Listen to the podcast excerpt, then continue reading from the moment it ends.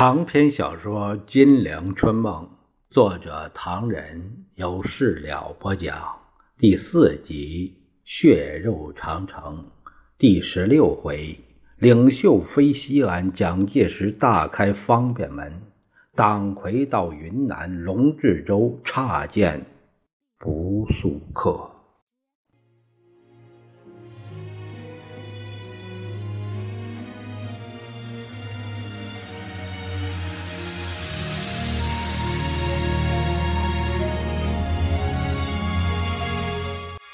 蒋介石正想开口说一说他召见胡适的经过，不料孙科已经发言说：“各位对胡大使的赞扬，兄弟没有什么意见。不过胡大使在有些地方的言论，兄弟认为是很糟糕的。”孙科这几句话使整个会场都怔住了，鸦雀无声，听他说下去。各位应该记得，在北伐之后，全国民间流传着一首短短的歌，小孩也很会唱，因为歌词很简单，唱的是打倒列强，打倒列强，除军阀，除军阀，国民革命成功，国民革命成功，齐欢唱，齐欢唱。可是胡适先生对列强怎么看法呢？民国11年双十节前，胡先生发表了一篇叫做《国际的中国》的文章，他竟然宣传帝国主义侵略中国的危险已经不存在了，他竟然赞扬有害中国利益的设在北京的外国银行团，说美国资产阶级毫无恶意，而且胡先生还对帝国主义侵略中国的一切特权，如租界了、东交民巷了、外国货币了、总税务司了、邮政海关特权等极力的歌颂，这些言论给人的印象实在不好。还有胡先生对军阀有什么看法呢？今天在这里有不少前辈应该记得，北伐前夕孙总理向北上召开国民会议。是啊，戴传贤点头。军阀当然反对宋总理。孙科说，北洋军阀段祺瑞为抵制总理，也召集了一个善后会议。我们那位胡大使竟然也参加了，不单参加，孙科越说越起劲儿，而且还提出了一个巩固封建军阀政权的国民会议组织法草案。还有，孙科挥舞着胳膊，民国14年到16年大革命开始后，胡适先生那时正在伦敦参加耿款委员会。他虽然远在外国，但布置了一个政治阴谋，企图破坏这个大革命。这声，蒋介石没料到孙科会在这场合刮他的胡子。由于他是孙中山的儿子，同时经常利用这块牌子，不免另眼看待，但这时也不得不阻止。说话无所谓，最好有凭据，否则胡大使听了会不高兴，何必大家伤感情？凭据？孙科在这场合未便退让，可是礼貌地向蒋介石欠了欠身。委员长，汉口撤退前，中央社的副刊日报副刊登过林语堂的一篇文章，说北伐军猛攻吴佩孚，是吴佩孚向孙传芳讨救兵，希望挣扎下去。这时远在伦敦的胡适先生通过他的好朋友淞沪督办丁文江，策动孙传芳不要援救吴佩孚，目的是让吴佩孚同北伐军打个你死我活，两败俱伤，然后好让孙传芳以完整之师去消灭疲惫的北伐军，扑灭中国的大革命。这声，那是传说。孙科说顺嘴了，收不住，他不服气，他大声说，胡适还痛骂过家父孙中山先生。眼看孙科那股劲儿不便阻挡，蒋介石也只好做惊讶的状态，听他说下去。胡适先生曾在《努力周报》这一周中大骂孙总理，说总理准备以广东根据地进行北伐战争的布置是非常荒谬的。还有，孙科却一扭头看见蒋介石，正当委员长追随总理在陈炯明那次叛变中千辛万苦艰难支持的时候，正当全国各界讨贼陈炯明的时候，我们的胡适先生却撰文盛赞陈炯明的叛变。胡适赞扬陈炯明的叛变是一种革命。会场上顿时叽叽喳喳，大家窃窃私语。蒋介石后悔请孙科参加这会议，弄得好不尴尬。冷场了一阵，孙科又说：“兄弟并不打算对胡大使有些什么，兄弟只是想到什么就说什么。现在我有点事儿，先告辞。”说罢，同蒋介石等人点了下头，大步而去。蒋介石不得不说话了，他感到很难措辞，时间又不允许他再同陈布雷等人斟酌字句，连连咳嗽着：“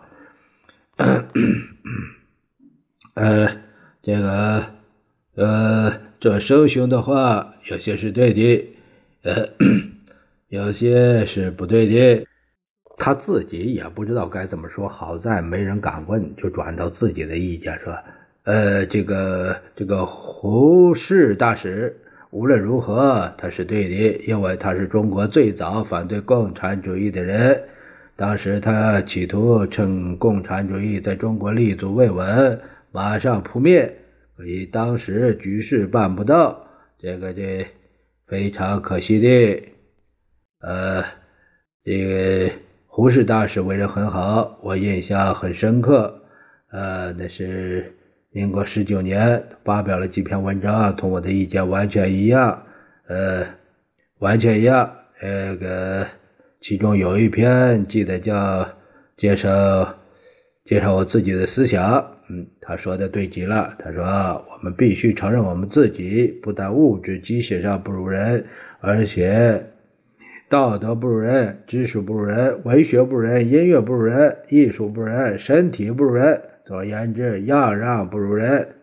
蒋介石尖叫着答：“你们说我们的确有哪一点及得上人家呢？上海交易所算得大了，可是纽约交易所大的木牢牢。”他停了停。民国19年，胡适大使还有一篇好文章，叫做我们走哪一条路。他提出了中国有五大仇敌，其中资本主义不在内，封建势力也不在内，因为封建制度早在2000年前就崩溃了。帝国主义也不在内，帝国主义不能侵害那五鬼不入之国。那么五大仇敌是什么呢？他说：贫穷、疾病、愚昧、贪污、扰乱。胡大使为人真好，他还说：“我宁可不必反革命之名，更不能主张这种革命，因为这种革命都只能浪费精力，煽动盲目残忍的劣根性，扰乱社会国家的安宁。”蒋介石突然咯咯地笑了。对了，这里还有一个秘密。众人闻言一怔了。什么秘密呢？蒋介石自问自答。胡大使本来想把五仇敌中的扰乱写成共党的，因为这样做未免太露骨，这才改了。这个是19年双十节过后没几天，我因为他反共有功，特地在南京召见他，他自己说的。蒋介石给孙科一些话，已经倒了胃，准备散会。他说：总而言之，无论孙科对他怎么误会，我以为胡大使在反共这方面是值得我们学习的。当我提倡新生活运动时，胡大使还写了一篇为新生活运动尽一解，写得好极了，你们要做好宣传工作，特别向他学学。蒋介石皱着眉，不要落在牙后面。他觉得说不出什么来。如果没有别的意见，那我们下午或者明天再谈谈抗战大计。他凌乱的又加了一句：抗战大计同反对共产党是1而2，2而1的。众人正想散去，不料汪精卫发言：兄弟对胡适大使有点意见，因为胡大使对若干问题的看法同兄弟完全一致，兄弟非常荣幸。民国26年抗战前夕，兄弟同陈公博、周福海诸位在南京有一个低调俱乐部，胡大使也是会员。他从庐山下来以后，一直在为和平奔走，这一点兄弟自愧不如。各位该记得，自从918以后，延安和有些人吵吵着停止内战，抵抗日本，但我们的胡大使却坚决拥护蒋委员长攘外必先安内的政策。我记得22年间，他曾在上海《字林西报》发表谈话，说任何一个政府都应当有保护自己而镇压那些危害自己运动的权利。各位记得那时光的围剿正在进行的火热，我们的胡大使敢于这样说，真的是一个学者变为蒋介石的军事发言人了。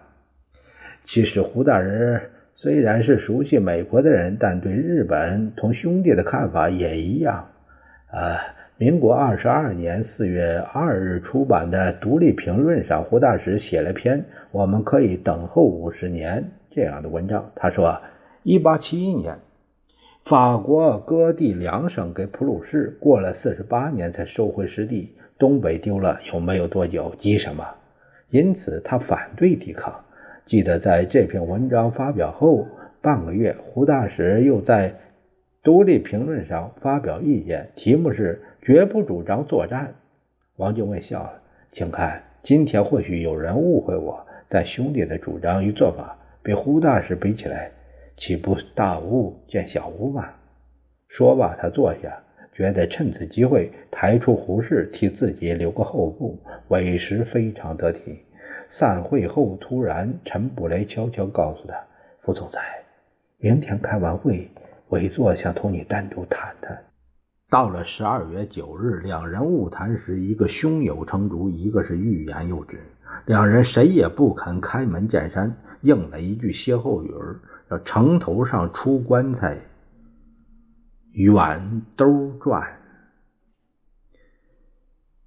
听说贵体为何？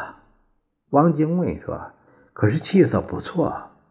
蒋介石皱着眉，还是老毛病，西安时出了漏子，现在只要风吹落雨，时任季节，全身都不舒服，有些地方还隐隐作痛。王精卫叹了一口气，表示同情，也表达意见，说年轻人不懂事，哇啦哇啦朝抗战，辛苦了。王指的是指张学良西安事变，他就试探地说，听说汉卿恢复自由的可能。蒋介石忙不迭地摇手，他要恢复自由，要这样容易吗？除非天下太平。再说这个时候把他放出来，人家会怎么样看啊？瞧，蒋某人真的主张打了，主张抗战，同情延安，甚至把并肩的张学良都放出来了，不是主战是什么？王精卫一听对方已经入了话题，拼命以掌击腿，他表示欣赏，是啊，我也是这样想，英明伟大的蒋委员长绝不会上人家的当。王精卫再叹了一口气，要不是延安那副吃相，陶德曼大使、卡尔大使的奔走也绝不会到今天还没下文啊。蒋介石一听对方已在表示来意了，沉吟片刻，他说，张明星可以体会到胡适大使在纽约的谈话，参政会第2次大会通过了继续抗战，禁止政府官员官吏言和的决议，这些都是势在必行，否则我四面受敌，无法下台的。汪精卫连忙表达他对蒋的谅解，这个我明白，那就好。嫂夫人都安排到达了吧？汪精卫轻描淡写，来信说香港医药方便，重庆没法比，是吧？河内呢？王精卫倒是一怔，心想戴笠确有一手，连目的地都给查出来了。他忙笑着说，大概还没去吧，信上没有提。他立刻展开反击，三太说，这些小问题没法子仔细安排了，您对局势如何看法？万一东京肯让步，和谈有成绩，卡尔大使奔走有收获的话。蒋介石不慌不忙，赵美雄，你如此乐观吗？在我希望不大，我只希望恢复7级事变之前的局面。汪精卫暗喜，可是愁眉苦脸的样子说，不过即使这样，我们损失也不算小了。这番轮到蒋介石叹气了，他先朝汪精卫打了一番，然后笑道，你的气色不错。不见得，不见得。王精卫不知道此话是主兄还是主吉啊。我很佩服你，真有勇气。当年引得成一快的名句，谁都知道你。王精卫打了一个冷战。好说好说，那时光年轻啊。蒋介石立刻正色说，我是说真的，大时代里需要大勇气，有大勇气才是大英雄。王精卫双手泛着冷汗，也不便问他这此话有所指，但看他毫无愠色，也就放心了。现在老了，蒋介石纵声大笑，呵呵，老骥伏枥，志在千里，抱负我知道，一点也不老。王精卫暗吃一惊，强作镇静，真的没什么抱负了。委员长领导抗战，领导建国，赵明只希望天下早日太平，能够虎死守丘，早日归去，享一点晚年清福，余愿足矣。蒋介石抚掌叹息着，可是对这个和平问题我就伤脑筋，你主和，我何尝主战？可是今天任何人在我面前谈到讲和，不得不立家驳斥。你想想，处境之久，历史上有比我更甚的吗？汪精卫连忙赞道，中国历史上从来没有出现过像今天这样英明的领袖，得道者多助，前途是非常乐观的。咱也如此吧。所以今天的唯一难题是怎样把这一仗平定下去，而如何促成和平，必须有个大智大勇的人替我分身分心。我是不能再公开谈这个问题了，除了反对，除了驳斥主和者的意见。汪精卫不做一声，拼命的点头。蒋介石讲一句他就点一下头，到后来几乎讲说一个字他就点头，点个不休。突然蒋介石面孔一沉，我的意思都了解了？是，都了解了。凡能解决这个问题的同志，我当然不会亏待他。蒋介石输得起立，但是一切都要由我最后决定，局势瞬息万变，任何草率的决定只有吃亏，甚至把身家性命也赔在里头。赵培兄聪明过人，一定体会。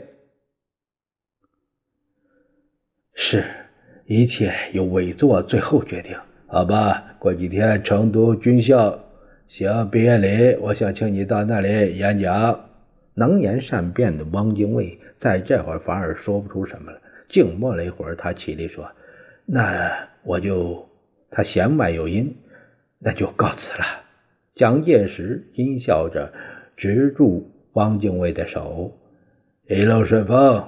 汪精卫不放心，交通工具没什么问题吧？蒋介石一本正经的点点头，没有问题。汪精卫还不放心，裕农那边检查站大概不至于有什么问题吧？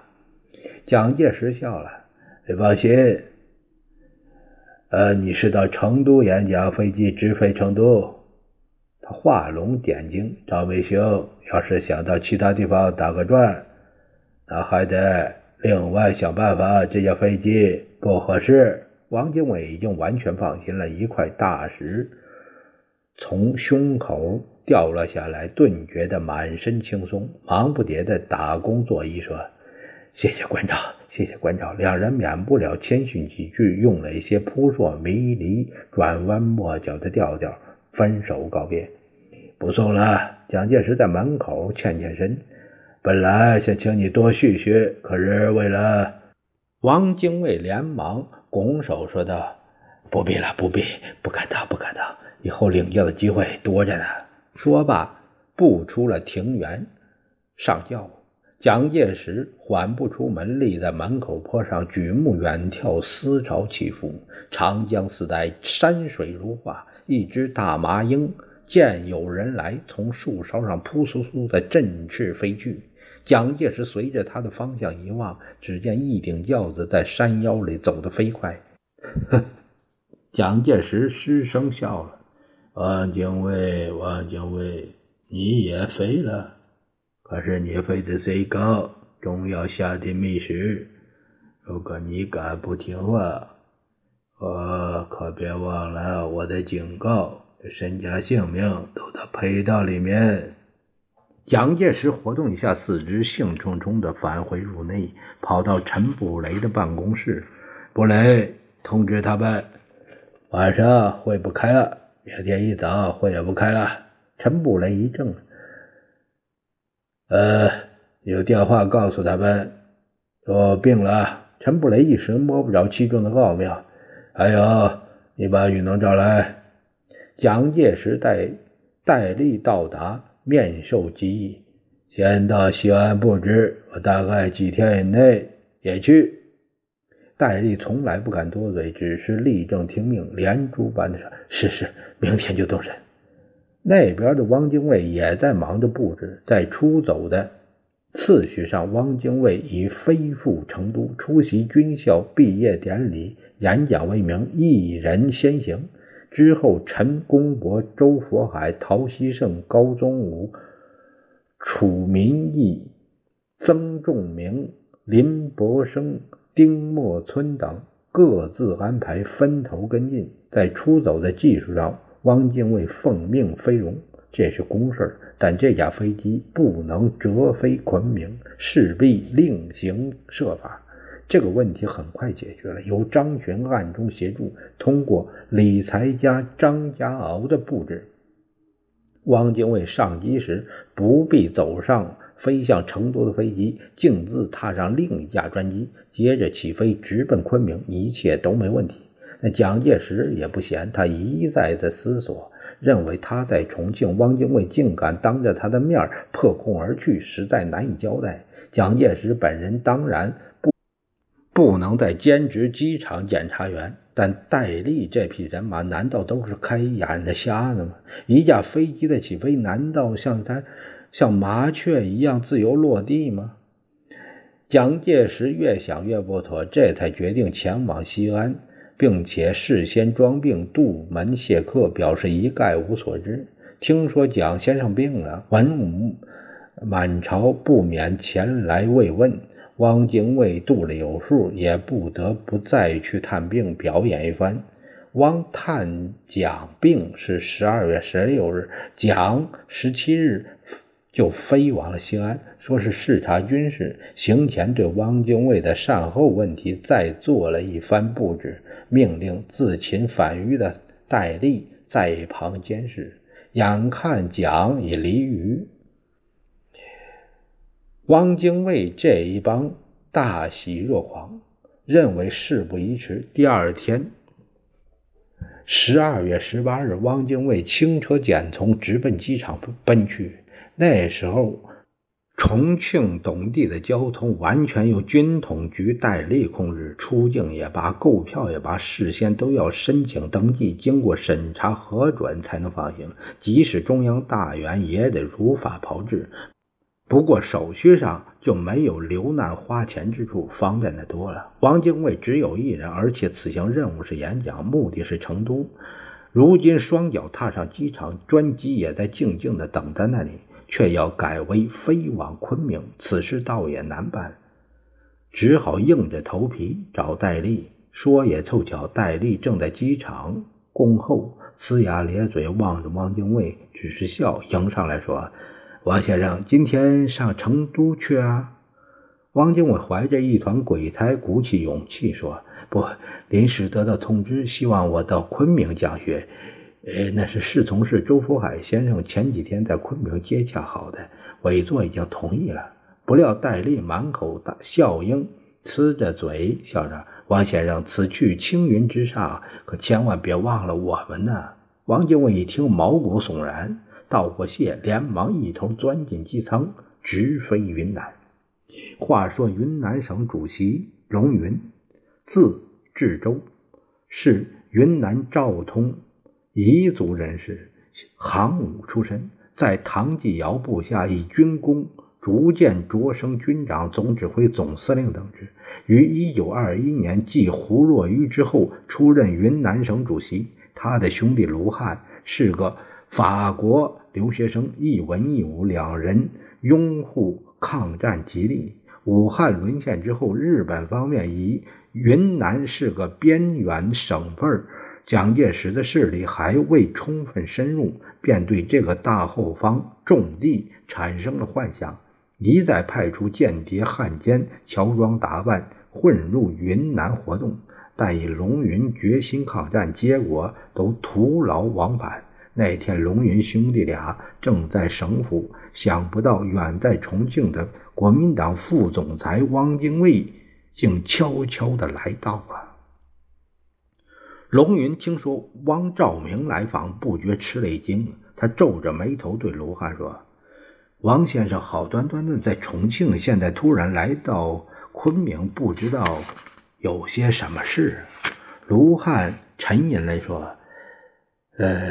他们都知道汪先生是主张对日本讲和的，他在重庆常常被人攻击，现在突然飞到云南来，一定是想来游说。”于是兄弟俩商量了一阵，龙云当下便到会客厅和汪精卫相见，分宾主坐下。龙云含笑着说：“汪先生驾临昆明，有何见教？”